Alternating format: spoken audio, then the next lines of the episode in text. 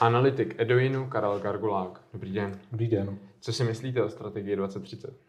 No já si myslím, že je to vlastně hrozně moc velká příležitost pro to koncentrovat tu práci toho ministerstva a vlastně všech aktérů vzdělávacího systému do nějakého jednoho bodu, na nějakých jako cílech a aktivitách, na kterých si jako nějak všichni společně domluvíme to je prostě podle mě jakoby hlavní cíl toho, aby se prostě už nedělalo 20 tisíc věcí najednou a zároveň vlastně se pořádně nic jakoby nezrealizovalo, což je hrozně velká frustrace vlastně všech aktérů vzdělávacího systému, to znamená škol, učitelů, rodičů, žáků, zaměstnavatelů, to je prostě celého toho, toho spektra. Právě, že se jako nedaří moc doručit ty změny. Mm-hmm. Většinou je to hezky popsáno, většinou jsou hezky nadefinované cíle, hezky nadefinované opatření. Tady vidím nějakou jakoby, potenciál k tomu eh, více to personálně, řídícím způsobem, penězma a tak dále zajistit. Mm-hmm. Ale strategie 2030 není první strategií, byla například 2020 a před ní další. V čem si myslíte, že je rozdíl oproti předchozím strategiím? Mm, ten rozdíl je, a ta kvalita toho textu je v zásadě, nebo kvalita, to, to jak ten text vlastně jako vypadá, nebo jaký má jako vize, ambice a jak je nějak jakoby strukturovaný, tak je poměrně jakoby stejně hezké, bych asi řekl. Mm-hmm.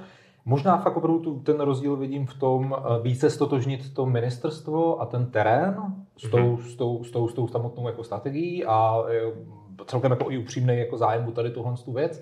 Zároveň ale samozřejmě prostě to fakt potřebuje ty kapacity, potřebuje to prostě uh, uh, ty lidi, kteří budou za tu strategii stát a zároveň jako by ty lidi, kteří vysvětlejí to, po co jde a zároveň, aby se teda opravdu všichni s tou strategií stotožnili, to znamená opravdu ji přijali. Aspoň trošku o ní věděli učitelé, aspoň trochu o ní věděli uh, ředitelé škol a nějakým způsobem si osvojili ty věci a vlastně potom už jako lépe přijímali třeba ty jednotlivé výstupy, ty projekty, uh, ty realizace, co se týká proměny cílů, obsahu vzdělávání, způsobu učení, způsobu výuky a tak dále. Nebo třeba nějaký systém podpory učením, kterým pomůže třeba snížit administrativní zátěž a věnovat se třeba té pedagogické činnosti.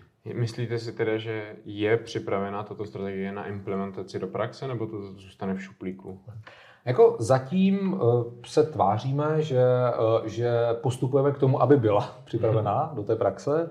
Uh, jestli to tak reálně bude, bude hodně jakoby potřebovat i proměnu toho ministerstva, mm-hmm. proměnu podřízených organizací, mm-hmm. bude to prostě potřebovat opravdu změnu komunikace vlastně toho ministerstva a zapojení těch partnerů a vlastně tu vytvoření těch široké koalice, která se u té strategie 2030 vlastně trochu formuje. Uh, vstupují tam lidi nejenom vlastně jakoby z toho z toho sektoru veřejné zprávy, mm-hmm. ale vlastně jako primárně opravdu i ty praktici, eh, ty profesní organizace, eh, neziskový sektor a třeba i jakoby ten soukromý sektor, no ten, ten biznes, který tam taky musí patřit. Ti musí všichni jít dohromady a podpořit se a koncentrovat i ty peníze, jak ty veřejný, tak třeba i ty, i ty, i ty neveřejný. Takže strategie 2030 bude právě ten dokument, který sjednotí všechny tyto, jak už jste říkal, veřejnou zprávu, odbornou učitele a podobně? Chápu to jasně.